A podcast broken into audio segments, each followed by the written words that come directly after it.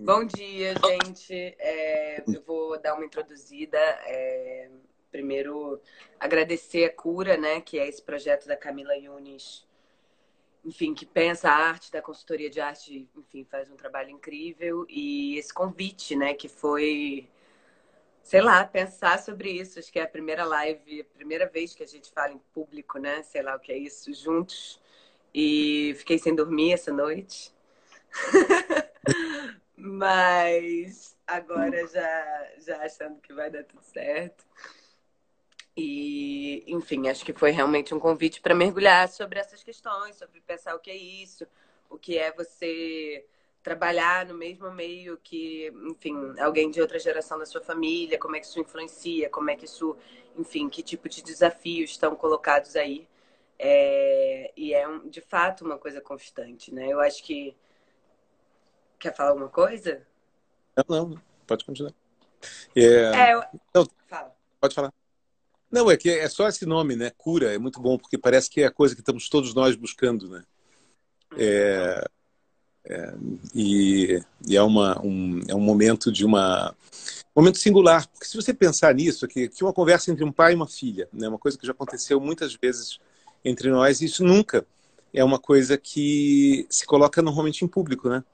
É, e isso é bem dor que essa tecnologia e essa com esse momento histórico, né, que eu acho que é um momento histórico que no futuro a gente vai sentir muita saudade desse momento, né? Ai, um, eu acho, eu acho, eu acho que tem muita coisa, muita significação de formas de encontro, de reflexão, Sim. de um espaço, tempo, né, para que as coisas se manifestem, que só a freada produz, né? E produz até coisas tão bonitas quanto isso, quer dizer, um, é, pai e filha sobre pontos de vista diferentes de uma mesma coisa, né, compartilhando esses pontos de vista de forma aberta, que isso germine em outras cabeças. Isso não aconteceria se não fosse esse contexto.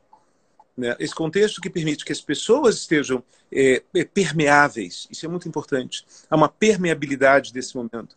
As novas ideias, novas coisas Sim. podem ser aceitas que até então não seriam aceitas. Nós nunca tínhamos aberto esse ato né? E esse ato ele gera né, é, uma oportunidade de mudança muito grande. E eu acho isso lindo. Assim, quando eu recebi esse convite, eu falei, putz, claro, né? Claro, por quê? Porque, porque eu nunca tinha feito isso. Né? Lives, tudo bem, mas é, é, esse tipo de conversa. E, e, ao mesmo tempo, quer dizer, eu e você, que, assim, essa filha que eu amo loucamente, é, a gente pensa diferente, né? E a gente cultiva isso. Né? E eu, eu adoro, na realidade, o teu jeito de pensar, mas eu sei que ele é diferente do meu, e você sabe que o meu também é diferente do seu, mas eles se complementam em vários aspectos, porque eles têm uma forma é. de articulação. Né?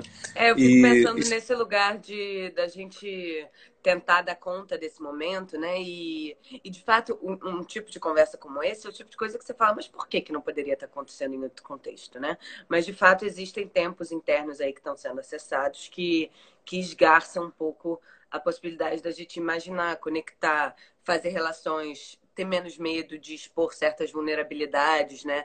De, de colocar certas coisas na, na mesa nesse sentido, mas eu acho que ao mesmo tempo tem um perigo assim muito sutil, sabe, da gente idealizar qualquer coisa que esteja acontecendo nesse momento, sabe? Por mais que seja um convite à reflexão, à introspecção, a gente tentar digerir as coisas de outra forma, tentar mudar o nosso jeito de viver, é, de se relacionar com as coisas, com o alimento, com o lixo, com tudo, assim. Acho que realmente é um grande convite. É, mas ao mesmo tempo não dá para não dá para romantizar esse momento, sabe? Isso tudo está vindo de uma maneira muito dolorosa. Eu acho que morte. não é romantizar. Ninguém está romantizando a epidemia. Existe uma, tem uma diferença muito clara, né? Entre por um, a gente tem que separar os processos. Né? Você tem um processo que é um processo de uma epidemia, um problema de saúde pública, que é uma coisa. Sim. Que é uma coisa séria, grave, global, é, de dimensão inédita nas nossas vidas, é, que é uma dor enorme para todo mundo que está sofrendo isso. Isso é uma coisa. A outra coisa é uma coisa chamada Sim. quarentena. E quarentena não, tem, não é necessariamente a mesma coisa. Né? Todos nós poderíamos é, estar em algum outro momento histórico e também decretar uma quarentena por razões políticas, por guerra, por, por outras razões quaisquer. Né? A quarentena é uma espécie de prisão domiciliar. Né? Ela é uma espécie de é, é uma espécie de punição né? à sociedade diante de uma ameaça mais grave do que o que essa punição é. Essa quarentena é uma coisa, é um evento em si, diferente da epidemia. Né? A maior parte das pessoas que estão vivendo no mundo não estão vivendo na carne a epidemia, estão vivendo na carne a quarentena. Algumas Sim. pessoas estão vivendo a epidemia. Então são processos realmente distintos. Em outros países, assim, a, a quarentena não foi decretada da mesma forma. Em outros foi ainda mais forte, é, porque ela, ela tem outras. Então, ou seja, o que, o que me interessa todo é o estágio de permeabilidade isso é que eu acho que é chave. Ou seja, todo mundo está aberto a um novo acordo. É possível mudar os acordos, os acordos é, simbólicos. E isso é muito interessante. Eu até fiz uma pergunta esses dias né, para o IOA, na, na sexta-feira, que era isso. Ou seja, é possível fazer arte hoje é, que não se reflita a esse momento que nós estamos vivendo?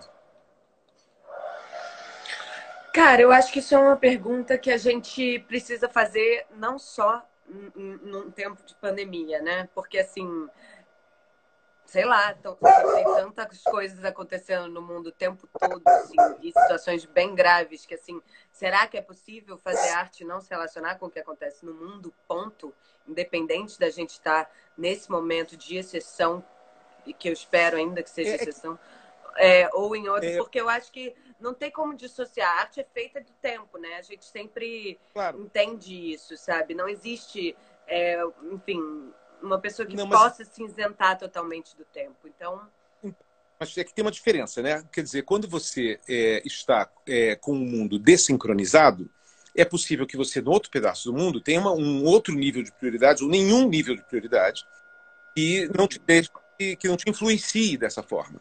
Quando você Total. sincroniza isso globalmente, e isso afeta todos os fluxos e formas, etc., é, eu acho que é muito difícil para um artista hoje é, produzir alguma coisa que não esteja, de alguma forma, relacionada com essa, com essa circunstância. É, o que é o, o que é, é, é assim, eu, eu não tenho certeza, eu não estou afirmando isso. Uhum. É, nem eu tenho verificação suficiente do que os artistas estão produzindo para saber isso de fato está acontecendo. Mas eu acho muito difícil, por exemplo, eu estou tentando escrever a minha coluna que eu faço na revista Gama, né? E te, eu estou há, há, duas semanas aqui quebrando a cabeça como é que eu escrevo para não falar da pandemia, de alguma forma. Como é que eu fujo Sim. disso? E a energia é muito difícil, né? Porque parece que tem uma gravitação no que nos traz para esse lugar.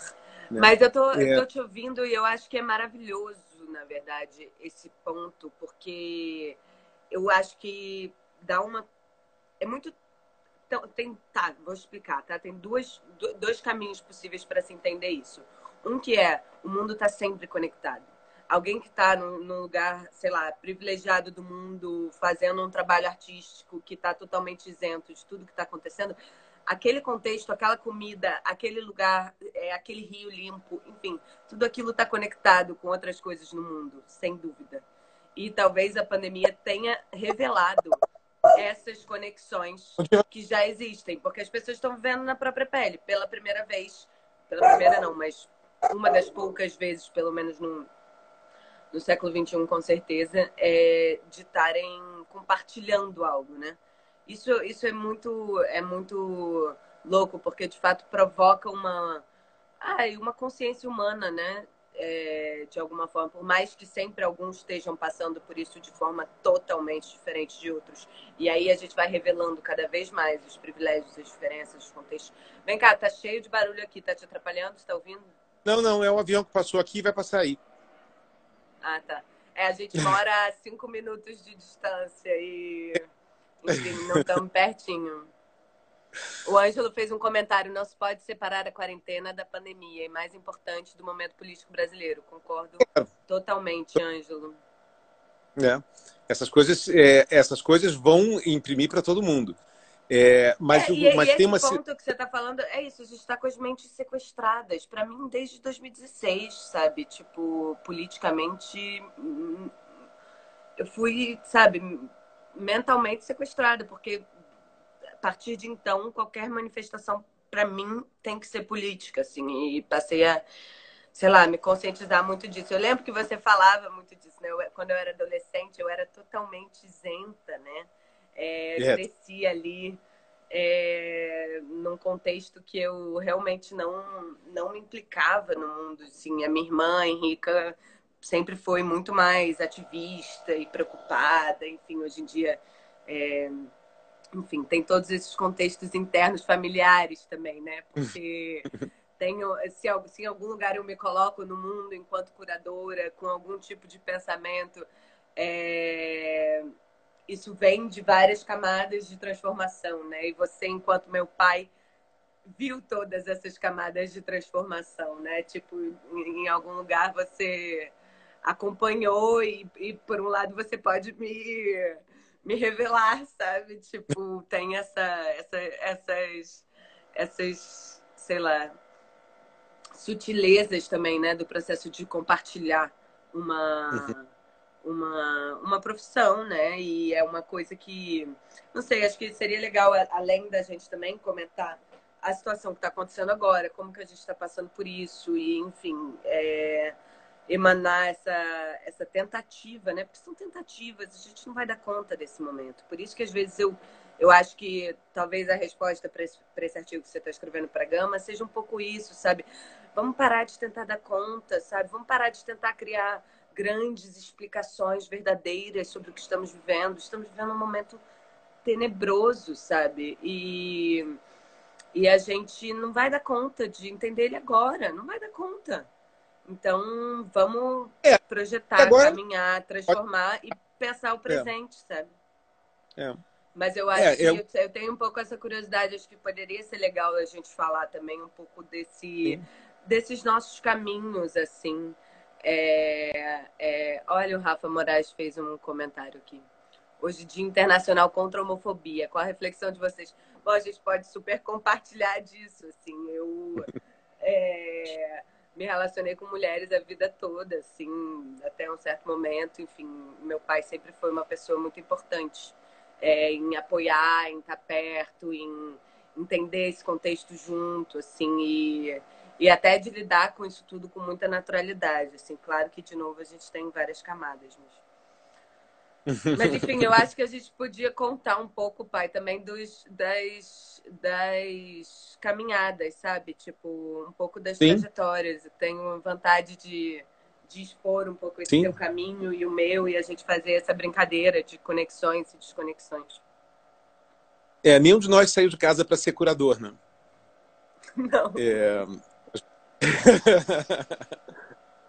a gente saiu de casa em busca de alguma coisa e eu acho que, na realidade, o que acontece, que é uma coisa interessante, é que o que mudou, na realidade, foi a ideia de curadoria. É, ou seja, a curadoria que até então, quando eu é, era estudante do seu tempo, era apenas aquela pessoa que cuidava de uma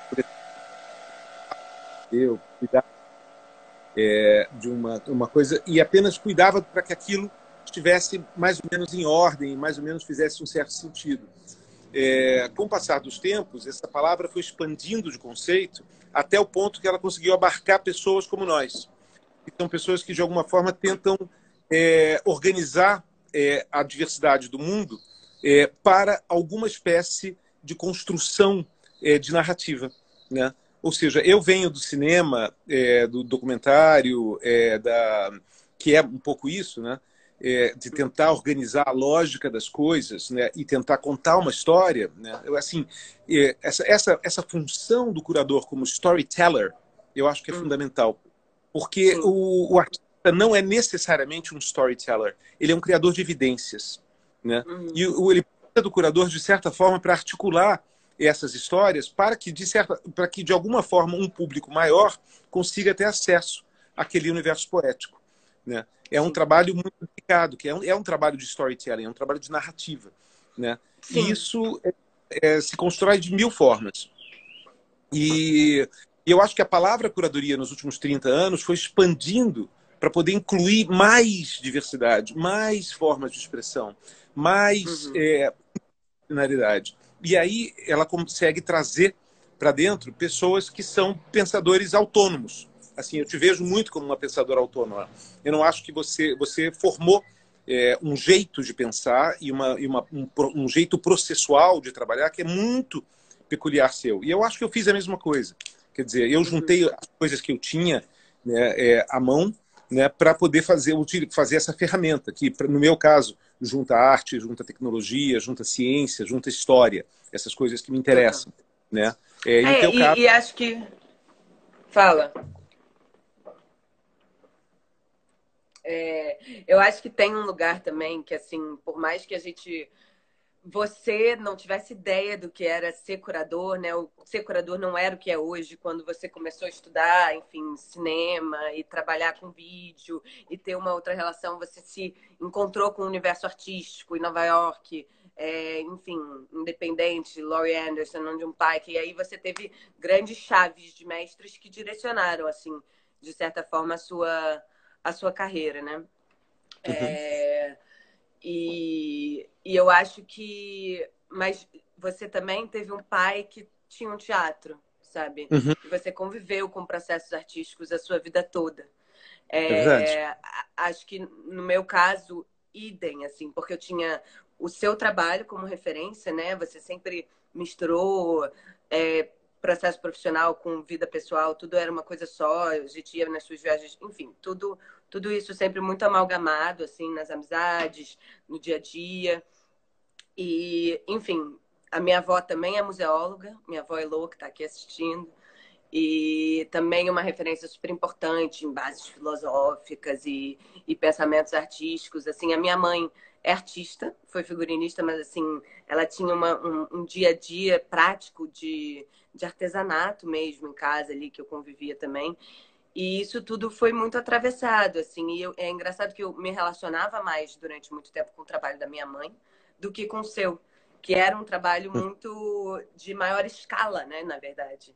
Por mais que, que houvesse muito pensamento artístico envolvido, você sempre trabalhou com arte contemporânea e com grandes artistas e que trabalham majoritariamente em larga escala.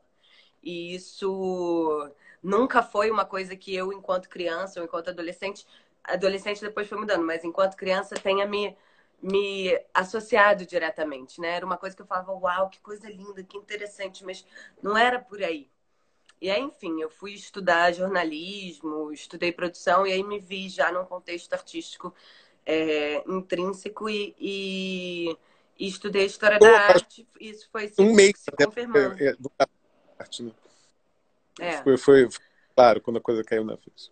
É, foi quando eu consegui entender que isso já estava em mim. É muito, assim, né? sabe? Isso é um traço que está na sua mãe, está em mim e tudo mais. E acho que está em todas as coisas que é essa, esse amálgama, né? essa não separação daquilo que é vida do que é trabalho. Isso você viveu Total. desde pequena. Né? Ou seja, a, a mesa de jantar é, misturava recortes, papéis, livros, comida, tudo estava junto. É, empurrava o é. negócio para um lado e começava uma outra coisa. E, Não, e eu lembrei de uma história, eu lembrei de uma história ontem, meio pensando em hoje, assim, que eu, eu uhum. adorava brincar de boneca, né? Eu tava sempre brincando de boneca. E aí você falava, o que, que você quer? O que, que você quer fazer com as bonecas? O que, que você quer transformar isso? Aí eu, assim, com seis anos de idade, falando, só queria brincar de boneca, né? Mas você falava, não, mas o que, que a gente vai fazer então com a boneca? A gente vai fazer um livro da boneca, a gente vai fazer o quê? Aí eu falei, tá bom, então eu quero fazer um livro da boneca. Aí você abriu o Photoshop ali nos primórdios do, do Photoshop, e a gente fez um livro inteiro, sabe? Tipo, com, com a história narrativa das bonecas que eu brincava, sabe? Eu lembro que tinha um fundo de tela de céu. Assim, tinha uma, uma mistura ali entre produzir, construir, é, brincar, trabalhar, estava tudo muito vinculado, assim, de maneira que que é, acho que seria muito difícil eu, eu seguir com alguma profissão que não fosse integrada dessa maneira, sabe? É, de certa forma, isso que você falou é bem verdade. Eu sempre provoquei. Uh, eu acho que qualquer coisa que você fizer, qualquer manifestação expressiva, ela pode resultar, ela precisa resultar em alguma coisa. Isso é um movimento muito meu. Ou seja, como é que você transforma isso em alguma coisa? Vai, você vai virar um, um, uma, uma, um, vamos arrumar isso aqui. Lembra quando a gente criou uma grife de moda para você? Você ficou desesperada. É. É. Ou seja, era todas as formas, na realidade, porque eram formas de, de dizer como é que a gente tangibiliza isso para que ele saia do seu universo e expanda para o mundo. Né? Esse sentido expansivo é um movimento que eu acho que é um traço muito meu, assim, de, eu quero transformar as coisas. Né? É, quero transformar coisas. Eu sou uma, uma usina de transformação. Me dá qualquer insumo que eu vou dar algum produto para o outro lado. E eu acho que entender que tudo é matéria-prima para a criatividade, tudo é matéria-prima para a expressão, é, é, é, maravilhoso. Assim, isso, é, isso é muito, muito Ou seja, qualquer é. cocô de cachorro, um adubo. É, isso, isso foi sempre muito claro, né? Que assim, não importava o caminho, não importava o que que você quer ser, mas assim, acredite nisso, sabe? Eu acho que a, a mensagem sempre foi um pouco essa, sabe? Nada vai ser tanto faz. Tanto faz não vale a pena, sabe? Sim. Se você não está realmente apaixonado e acreditando naquilo que você está fazendo e, enfim, indo a, a, levando isso, né? E se encantando e com encantamento, aí eu acho que era onde a coisa um pouco se quebrava, sabe? É, e os, os motivos certos, né? Por fazer as coisas, sabe? Para que, que você quer fazer isso? Para que, que você quer ser curadora? Eu me lembro de você me perguntar isso. É, é mas eu, eu acho que essas razões a gente só descobre depois, viu? De verdade. É, Elas vão mudar o coisas... tempo inteiro, é dinâmico. Quase tudo que eu fiz na vida, eu fiz porque eu não sabia fazer. Sim. Porque eu, eu queria aprender a fazer então eu aproveitava, eu, eu conduzia a minha educação em público, entendeu? A gente ia fazendo que porra, a gente não sabe. Cacilda, vamos embora, vamos, vamos, vamos. É, é muito. Eu, eu tenho, eu fiz até alguns recortes assim de frases que você já me trouxe na vida, tanto por, através de projetos, porque a gente troca muito, né, em relação a, ao nosso trabalho. Assim, eu acho que eu fiz uma escolha cedo no meu processo de trabalho que foi de trabalhar, de tentar não trabalhar com você, né? que era muito sobre eu uhum. construir o meu próprio caminho, descobrir as minhas próprias referências, e isso foi muito fundamental, né? Porque trouxe saúde para nossa relação, num lugar que você faz o seu trabalho, eu faço o meu e a gente pode se encontrar nessa troca, né? E a gente já é pai e filha, né? A gente não precisa ser tudo isso, senão seriam muitos, muitos lugares para ocupar. Mas eu me lembro muito, assim, de, assim, peguei três frases, assim, que foram diretrizes super importantes para mim é, uma era a frase do projeto do Gary Hill que você fez, né? Que era tudo que existe entre o zero e o um. Eu me lembro é, eu não me inter... com muita clareza. Eu me interesso por aquilo que existe entre o zero e o um, né? Do, do é, código binário. É, nesse mundo binário, ele falou: não estou interessado nem no zero nem no um, estou interessado naquilo que existe entre. Exatamente. E outra coisa, assim, me lembro muito de você falar exatamente isso que você tinha falado anteriormente, assim, filha, você tá com medo? Aí eu falava, tô. Aí você falava, então tá valendo a pena. É. Então vai, sabe? Tipo, inclusive, assim, até uma expressão esdrúxula, mas era isso, sabe? Tipo. Se te dá um frio na barriga, go for it. Né? Exatamente. Vai em frente. Se você não sabe é... o que você tá fazendo, vai. Porque vai ser. E eu, eu, assim, quantas vezes, né, no meu. Na minha caminhada, já me vi exatamente fazendo coisas que eu não tinha a menor ideia, né? Assim, e agradeço muito também, foi muito importante isso da gente ter é, mutuamente entendido a necessidade da gente não trabalhar juntos, é, pelo uhum. menos por um tempo, né? E, e eu pude ter os meus próprios mestres, né? As minhas próprias referências também, sabe? É, enfim, Johan, Júlia, é, pessoas aí que até hoje são interlocutores muito, muito, muito importantes assim para mim e que se eu tivesse ficado embaixo da sua asa, talvez eu não tivesse, é, enfim, não, eu acho que tem nesses que... outros lugares. Eu acho que a beleza disso é que todos esses processos eles são, eles se alimentam, entendeu? E daria, seria totalmente errado você eh, tirar, ou seja, um curador não é o filhote de alguém, ele precisa ser uma entidade autônoma. Né? Mas é fundamental. O, o, curador Sim. ele vai beber, mas ele precisa ter uma autonomia e uma identidade própria, assim como um artista, assim como todo mundo. Ou seja, é, você precisa criar eu sempre entendi isso de maneira muito forte. Eu nunca quis que você fosse minha herdeira, de maneira alguma. Eu queria que você fosse você. E eu te admiro por, por pelo caminho que você foi fazendo. E eu, eu adoro ficar indo lá quietinho no cantinho, só vendo a filha? Fazendo as suas articulações, encontrando os seus caminhos de pensamento. E é, isso é muito mais. Né? É, pra, eu não acho que é.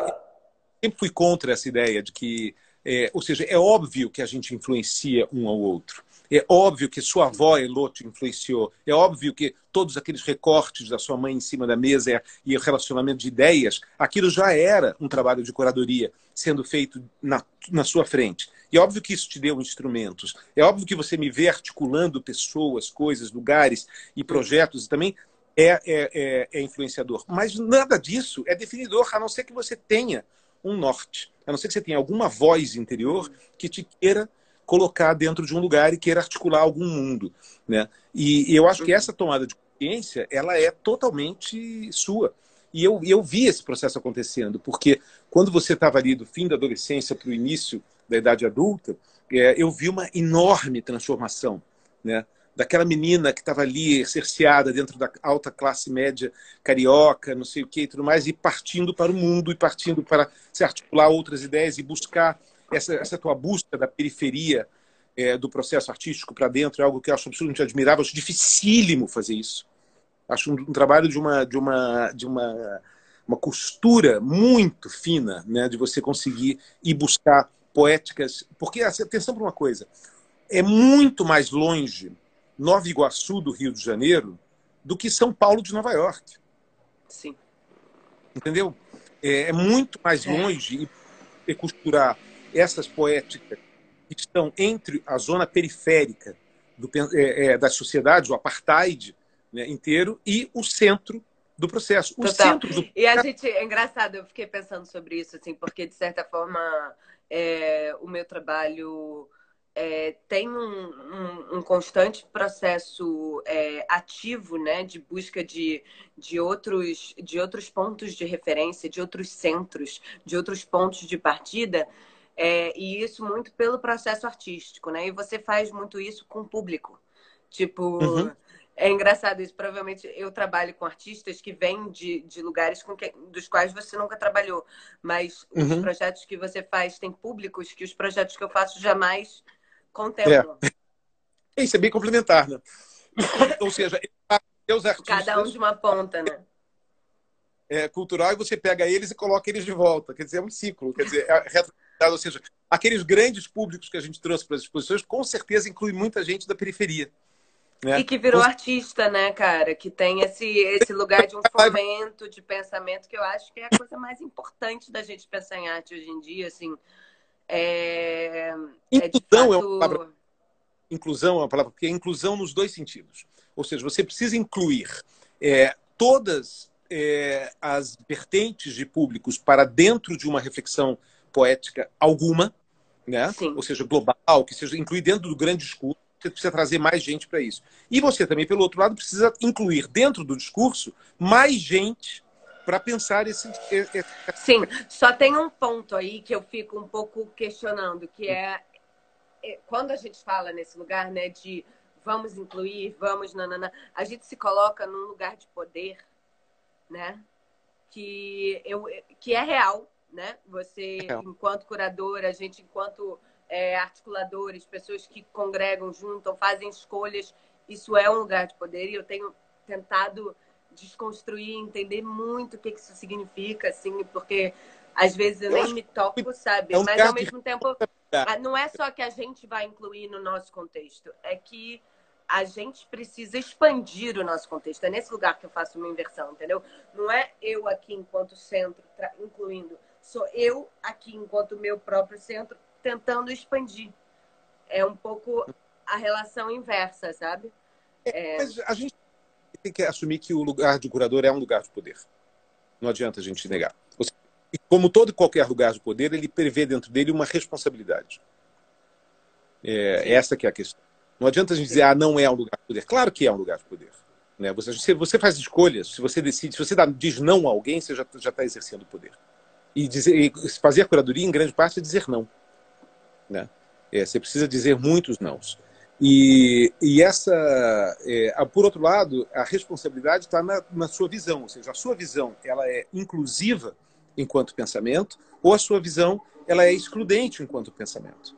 É, ou seja, o, o, mas você tem que assumir esse, esse, essa, essa. Não adianta você dizer que você não tem isso, porque se você disser que não tem, você está pensando para outrem para ter a sua responsabilidade. Não dá para a gente se eximir. Ou seja, a gente é agente transformador, sim. né? Na nossa medidinha, cada um no seu, no seu quadradinho, é transformador desses quadradinhos. A gente forma opinião, a gente estabelece é, é, conexões, a gente é, diz muita coisa que, que, que, a gente carrega com isso a consequência. Ou seja, quando a gente erra, a gente causa um dano sim, é, sim. àqueles construídos, ou seja, e faz parte da natureza do, do que é feito. Mas atenção, se você entrar para fazer qualquer coisa na vida com é, o receio de errar, né, você, não, você não fará nada. Ou seja, você tem que saber que você vai errar. E a, a, a, de alguma forma, você internalize o processo de que quando você errar, você aprenda. A... É, é, eu acho que eu acho que esse ponto é. Tá pegando? Tá funcionando? Tá me ouvindo? Tá, tô te ouvindo bem. Tá tudo. Tá. Porque eu nem sei que horas são, você sabe? São 33. A gente já tem 27 minutos. Ah, tá ótimo. É, uau!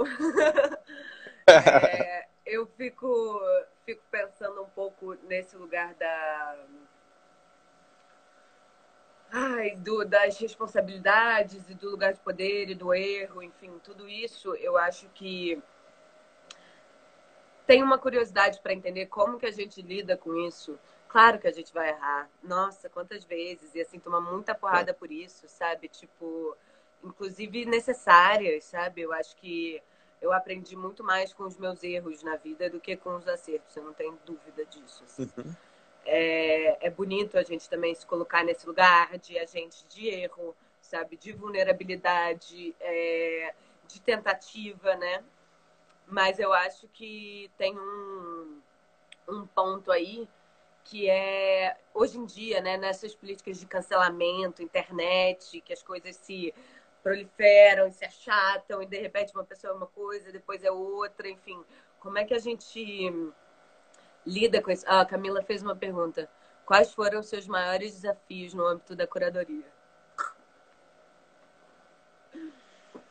Cara, eu Olha. acho que tanto eu e você temos um processo curatorial expandido, né? Tipo assim, eu, putz, trabalho com aspectos de produção, de curadoria, de comunicação. Acho que eu, assim, também tenho exercido muito a minha prática dentro de um campo de assistência curatorial até hoje, por mais que tenham vários outros projetos. Eu sempre me coloquei na frente de todos os processos, assim, sempre me interessei por todos os aspectos. Acho que a planilha é curadoria, acho que orçamento é curadoria, eu acho que é, divulgação é curadoria, acho que assessoria de imprensa é curadoria. Então, eu, eu a, o meu trabalho junta muito tudo isso, sabe? E acho que isso eu aprendi com você bastante também. De que não tem nada que não se faça, sabe? Nada é. que esteja excluído de um todo. A verdade é essa, não existe, não existe enquanto curador eu falar, ah, eu só faço pesquisa, sabe, Sim. conceitual. Não, isso eu sempre muita prática tem, tem, que, tem que ter uma consequência. E você tem que lidar com todas as ferramentas. Isso é bem importante. É, que você falou, ou seja, é, boa parte do, do trabalho curatorial ele envolve hoje em dia que vai desde o relacionamento, obviamente, com artista e com obras, até o relacionamento com patrocinadores, até o relacionamento com planilhas, com métodos, com engenharia, com processo, como é que constrói isso, como é que edifica Arquitetura. isso. Arquitetura como é que você é, dialoga, como é que você divulga, como é que você comunica. É uma... A ideia é do cacete, mas assim, você vai conseguir fazer com que essa ideia passe pelo, pelo, pelo, pela agulhinha fina né, de como a mídia sintetiza as coisas. Ou seja, você vai conseguir virar um tweet uhum. né, para que as pessoas entendam o que aquilo é. Você vai conseguir transformar aquilo. Como é que aquilo vai se ativar de outras formas? É, a outra coisa que é e é muito, é muito necessário esse lugar, eu acho também, acho que são duas camadas, assim. Tem um uhum. lugar de parar de separar as coisas. Essa ideia uhum. de disciplinas em caixinhas. Isso é um projeto eurocêntrico falido. É um projeto eurocêntrico Eu... falido. Não faz mais sentido. A gente Concordo. é somos seres expandidos, seres amplos, a gente precisa estar disponível e disposto, assim, muito do trabalho curatorial para mim também é RH, ter que lidar com todas aquelas pessoas, sabe? Tipo, ser. E acho que também é. tem a ver com. Ego. Que é. Ego. Ego. Muito. E os nossos próprios egos também, os né? Egos, Daí uma, um grande desafio para é algo... trabalhar também. É, é Camila, de... talvez a sua resposta seja o maior desafio que eu já encontrei dentro do trabalho. O maior desafio que eu encontrei sempre foi a administração de egos. né? Porque esse é, é, realmente difícil. Porque você precisa é. encontrar é, até onde cada uma das partes está disposta a, a ceder para que isso se transforme numa coisa que ainda assim consiga andar para frente. Né? Sim. Porque esse é o... Agora, você falou uma chave aí, que eu acho que é a chave do século XXI, de verdade. Quer dizer, é... a gente não pode mais olhar para a arte enquanto uma manifestação visual. Né? Artes visuais, a própria definição porque eu acho que hoje a máquina que a gente está lidando é de uma complexidade tal que a gente precisa entender que são muito, uma, muito, muito, muitas outras coisas que estão em cima da, da, da mesa. Ou seja, já não é mais sobre nem a visualidade, nem a capacidade de síntese enquanto uma, uma, um objeto, mas, acima de tudo, o que é aquele processo e o que, que as coisas que estão interligadas com aquele processo agem como transformadores. É uma transdisciplinaridade. Alguma coisa que pode começar como uma roupa e terminar como uma comida. Alguma coisa que pode começar como um quadro e terminar como uma piscina. Alguma coisa que pode começar é, como uma vegetação e se transformar num computador. É, ou seja, Sim. essa capacidade das coisas serem elementos transformadores em si, ou seja, você não está mais olhando para o objeto final, você está olhando para o, a, a história desse objeto dentro de um contexto. Então, é muito mais complexo montar isso. Mas atenção para uma coisa: a, o mecanismo de storytelling, né, de narrativa para isso, é estrutural. Entendeu? A coisa mais importante que você passa a ter, eu estava conversando com o Christian Boltanski outro dia, era exatamente sobre isso. Ele falou, Marcelo, não é mais importante o objeto do que eu faço. Só é importante a história dele. O objeto Sim. é irrelevante. É. Né? Eu posso Mas contar... isso dentro de um campo artístico conceitual específico, né, pai?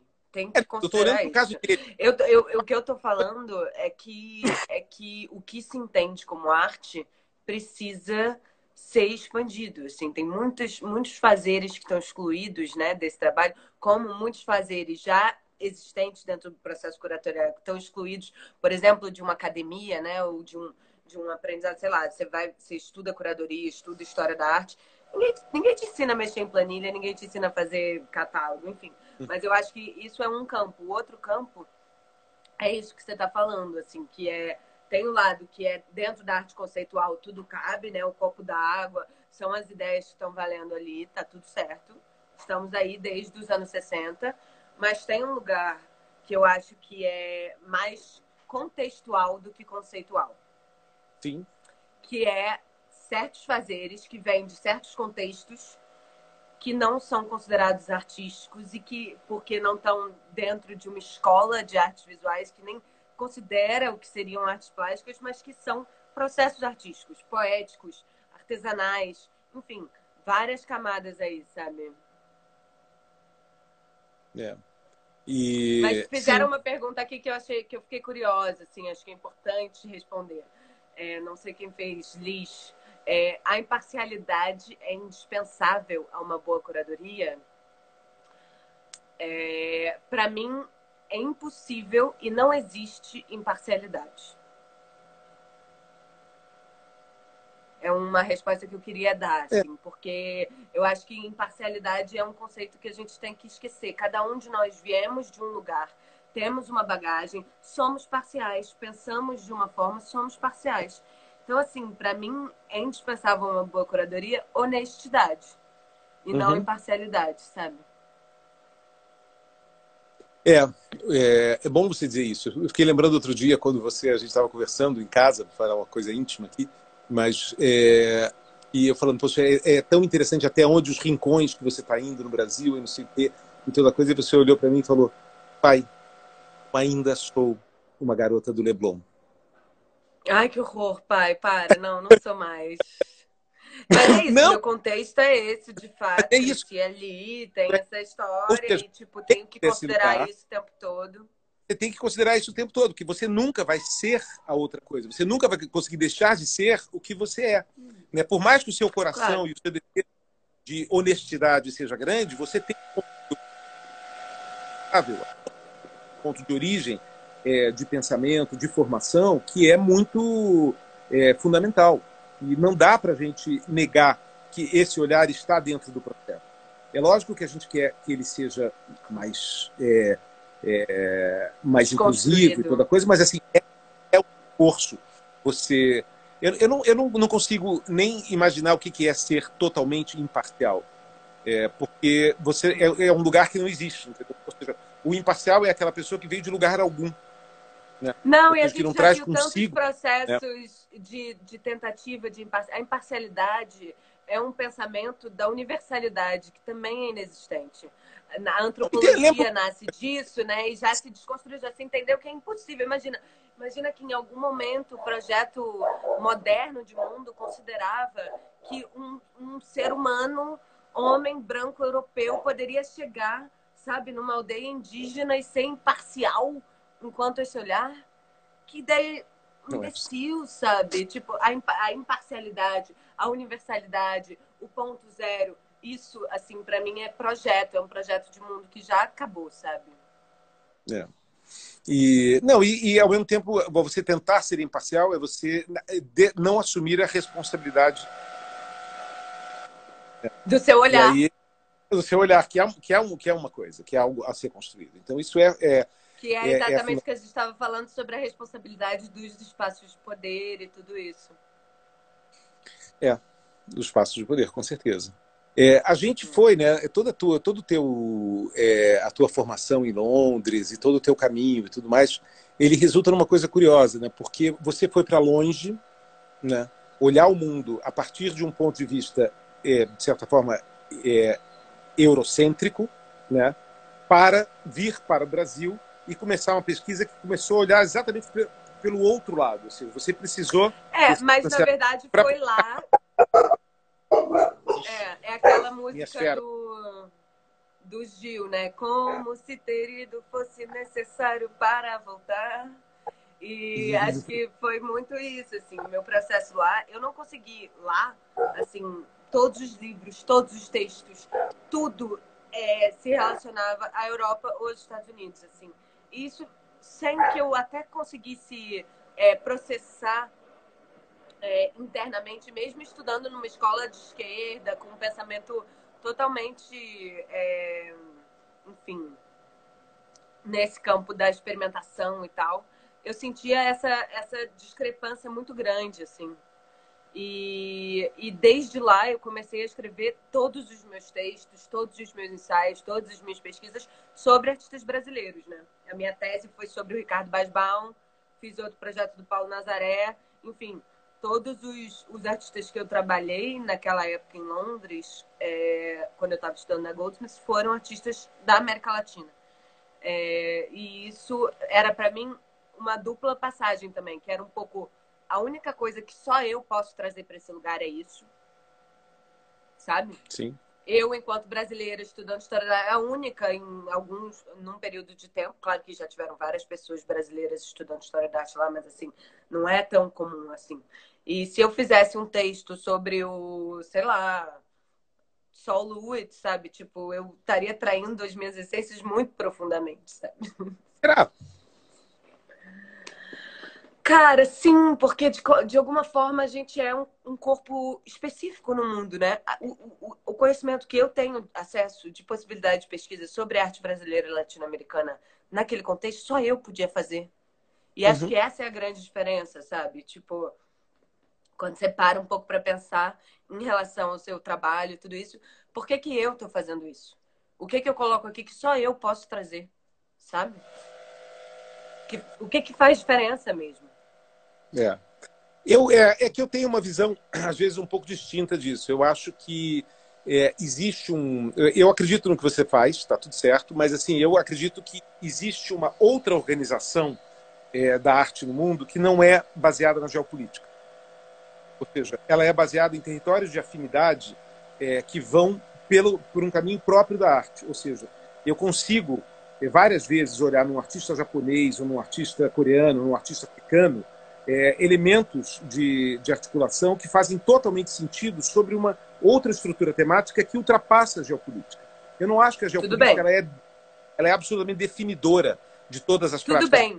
Tudo bem, eu, eu entendo o desejo de olhar para o mundo dessa forma, mas se você pensa em todos os processos artísticos do século XX, tá? Uhum. Abstrato, é, enfim, expressionismo abstrato, minimalismo, tudo isso. De onde são essas pessoas? Não, eu acho que isso é um problema, não, eu, eu discordo, eu, eu, acho que isso é um problema dos historiadores da arte. Esse, os que contaram essa história para o mundo, os historiadores são desse um lugar. E eles vão contar essa história, uhum. e essa história foi sacramentada a partir dessas pessoas. Isso não quer dizer que essa arte não estava acontecendo em outros lugares. Entendeu? Quando você vê uma Zília claro, Sanches não, saindo de Porto Rico, ninguém sabia do que ela estava fazendo, ela estava fazendo coisas que o Hélio Sica estava fazendo no Brasil e ninguém sabia um do outro. Sabe? Quando você conecta uhum. é, elementos bem distantes de processos que chegam às mesmas conclusões, mas estavam periféricos à observação Sim de certos curadores e de certos historiadores que decidiram contar a história por esse caminho. Não quer dizer que a arte não estava acontecendo desse jeito. Né? Quando eu, quando eu olho é pré-colombiano... Mas aí eu acho que a gente precisa mudar os termos. Mudar os termos. Tem que começar a chamar de minimalismo europeu. Tudo bem. Mas é, é tudo, bem. Vai. Mas eu acho que o que está faltando, verdade, eu, eu diria uma outra coisa. Eu acho que está faltando é historiadores e é, curadores dos outros pontos do mundo para consolidar essas histórias dentro dos cânones é, que possam ser interpretados. Ou seja, o problema é falta mais gente como a gente, é, que esteja ativamente contando a história dos processos que estão acontecendo por todas as partes, é, que estejam observando é, é, coisas remotas. Mas tem uma coisa falta... complexa aí. Peraí, tem uma hum. coisa complexa aí que é o seguinte você tem, de novo, a gente já falou sobre isso, né? Sobre expandir as caixinhas, né? Sobre, ah, então, o fazer curatorial não pode estar limitado a uma coisa, como é que a gente trabalha esse pensamento expansivo, como é que a gente é, troca com isso. E aí, se eu, eu tento identificar no mundo processos minimalistas que têm um que tenha o seu, a sua base construída na Europa, nos Estados Unidos, com uma perspectiva específica, eu vou estar tentando trazer outras coisas para essa caixinha. Mas será que elas cabem nessa caixinha? Se essas pessoas têm vivências de mundo diferentes, se essas pessoas já passaram fome ou não, se essas pessoas já. Sabe? Será que elas cabem na mesma caixinha? Talvez seja outra caixinha. Seja uma caixinha mais, mais fluida.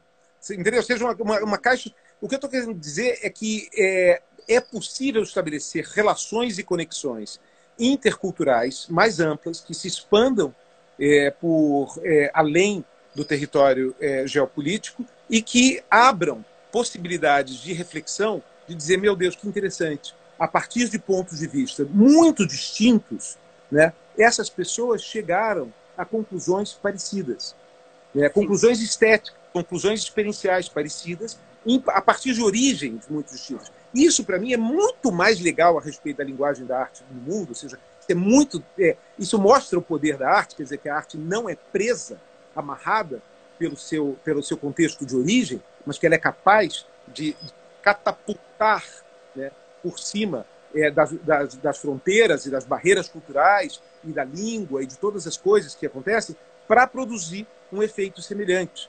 Né? É, e aí a gente olha, assim, a, a partir de, de sim, é, que a gente pode chamar de periférico, eu detesto essa palavra porque na verdade o periférico estabelece que existe um centro. E eu, eu sempre centro é um, para você o centro é outro. Então temos um problema, né? porque eu posso ser a sua periferia, você é a minha, tanto faz. Então essas coisas são muito, muito falhas. Né? Então dá para contar essa história é, da arte de uma maneira muito mais é, interessante se a gente conseguir é, deixar a barreira geopolítica de, como uma barreira. Porque a pior coisa que tem, eu acho, é você abrir uma exposição em, onde for, em Londres, em Nova York, em Paris, o que for, e botar arte brasileira do lado. Né? Eu queria que aquilo visto, fosse visto como arte, ou arte africana. Entendeu? Vamos fazer aqui um museu de arte africana, porque, eu, porque a África cabe todo dentro desse caninho aqui. Aí eu coloco no gabinete de curiosidades aquilo dentro daquele lado. Sendo que aquele, aquele artista precisa e deve ser reconhecido como artista, period. É, dentro, do jogo que está todo mundo. É que nem você tratar de Ai. arte né, de arte africana. A, a gente tem que desescanizar isso. E para isso, você talvez tenha que sim articular o Sol Lewitt com é, o Elliot Sick. Entendeu? E é possível. você é. criar uma, uma coisa é, nesse sentido. Eu acho que é, é, isso teria um vigor muito mais forte do que a gente é, só se proteger. Porque tem um lado curioso nisso. A mesma maneira que você é, coloca as pessoas dentro desse caminho para que o, o, eurocentrismo os aceite dentro daquele gabinete, também tem uma proteção, tem um processo de proteção in, in, é, in, interno, que é eu existo dentro do meu escaninho, dentro do meu território, eu estou seguro. Eu, eu sei, grande... pai, mas tem uma coisa, tem uma coisa que você precisa, precisa entender, tá? É, hum? Que é o seguinte: no, na, na história da arte inteira, é, arte era arte europeia. Tá? Sim. E o resto era arte africana, é, arte latino-americana, arte asiática, e a arte europeia era arte.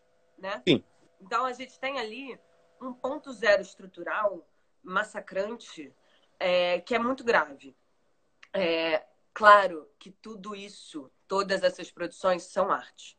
Só que existe a necessidade de também apontar o que, que as coisas são e desfacelar esse ponto zero.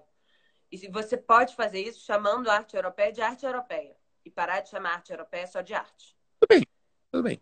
Eu concordo. Então, então existe uma explicação que a gente ainda tem que fazer, entendeu? É que nem você dizer que assim, ai, cota, nas pessoas que são contra cota. Gente, assim, existe reparação histórica. E é disso uhum. que a gente está falando. De reparação histórica. E nas narrativas artísticas precisa de é muita reparação histórica. E assim, Sim. é parar de dizer África e dizer Gana. E uhum. dizer África do Sul, e dizer Senegal, e dizer Egito. Ou, calma, porque ou, são ou muitas dizer, especificidades. Eu não ela Natsui. Uou! e dizer o nome do É que tá num banquinho aqui, tá super mambembe, mas tudo bem, tá funcionando. É. Ou seja, é, eu não preciso, na realidade, é, geolocalizar é, necessariamente a pessoa para que ela possa existir. Ela pode existir por conta própria, ela tem uma autonomia. Agora, tem uma coisa, quer dizer, todo o processo de cotas e todo o processo de escaninhos e tudo mais, ele, às vezes, ele é válido como um processo transitório, como uma compensação. Eu concordo com você, total. Mas o ideal é que isso não, não fique assim. O ideal é que, é, na, na, na longa estrada, tudo se torne uma grande avenida onde todas as coisas possam circular com as, com as múltiplas origens dentro desse lugar. E é para esse lugar Sim. que eu olho. Né? Eu olho para um Ai, lugar. Mas está tão longe, cara. Olha o que as pessoas fazem com refugiados, sabe? Hã? O que foi? É. Eu, tá eu olho longe. É, que eu quero, que eu quero que, que essas coisas todas migrem para um lugar do simbólico, né? E no, é, nesse... que está falando aqui, até porque são fronteiras geopolíticas e não é, uma criação artificial. Gente, a gente tem cinco minutos, é isso, pai? É, cinco minutos. E o, mas assim, esse é o, assim, esse é o grande desafio. É a gente quebrar essas fronteiras que, inclusive, nem foram feitas em grande parte pelas próprias pessoas que estão vivendo essas fronteiras. Isso que é uma coisa importante de se dizer. Ou seja, as fronteiras do Brasil foram negociadas é, pelos portugueses e espanhóis, né? Não foram, é, sabe? Elas, ela, é, Tordesilhas foi estabelecida antes. Claro, claro, são, são invenções absurdas. Eu acho, eu acho, eu acho que na verdade o único jeito desse mundo que você está projetando, que nós todos projetamos, mas que cada um vê na sua distância, é, ele só vai ser possível se as fronteiras forem reavaliadas. Eu acho Sim. que tem a ver com fronteira, tem a ver com limite. É, mas assim, tudo bem. Vamos lá. A gente não vai. Eu, curador, você, curador, a gente não vai negociar as fronteiras dos países africanos. Vamos combinar. Né? Não, eu muito menos, que não sou de lá, e você muito menos também, mas tem que ser, tem que ser definido pelas próprias pessoas. Gente, se eu começar a falar sobre distribuição de terra no Brasil, a gente não precisa ter a África, talvez, não. A gente pode falar daqui. Pernambuco decida que não faça parte do Brasil. Entendeu? Porque Pernambuco tem uma identidade própria. Ele pode descobrir que talvez não, não quer fazer parte dessa, dessa meleca toda. Entendeu? E, e por aí vai. Quer dizer, isso faz parte do. Mas tudo bem, eu não estou discutindo a geopolítica, porque não é nosso território. Mas a arte permite projetar esse mundo imaginário, em que a geopolítica não existe. Ou seja, eu quero apagar as fronteiras dos mapas e permitir que o relevo né, artístico, que o relevo expressivo desses povos e dessas pessoas e dessas, dessas sínteses, que às vezes não são nem feitos por pessoas, são feitos por coletividades, Né? Quando a gente vê a arte indígena, por exemplo, ela não é feita por um autor, ela é feita por um processo coletivo e edifica alguma coisa. O que me interessa é olhar esse mundo não mais sobre um ponto de vista mapa, mas sobre um ponto de vista de relevos de expressão artística. Nossa, total. Mudar essas cartografias, parar de mudar, colocar bandeira, enfim, muita coisa. Mudar o ângulo, então. Porque, inclusive, eu acho que uma das coisas mais errôneas que eu já vi no mundo. Esse, esse foi uma das melhores experiências que eu tive. Eu tive uma vez em Boston, é, num Pai, lugar chamado. Tem muito pouco tempo. Eu vou falar isso, chamado Mapari. que mostrou pela primeira vez o mundo visto por dentro dele, não por fora. Ou seja, você está aí você entende o quanto grande é a África e o quanto pequena é a Europa.